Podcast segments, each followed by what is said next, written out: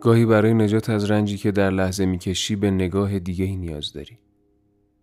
به اینکه ماجرا رو جور دیگه ای ببینی. جوری که این همه آزاردهنده نباشه و برای این جور دیگه دیدن لنگ حال دیگه ای و برای حال دیگه ای داشتن باید تا روز دیگه صبر کنی.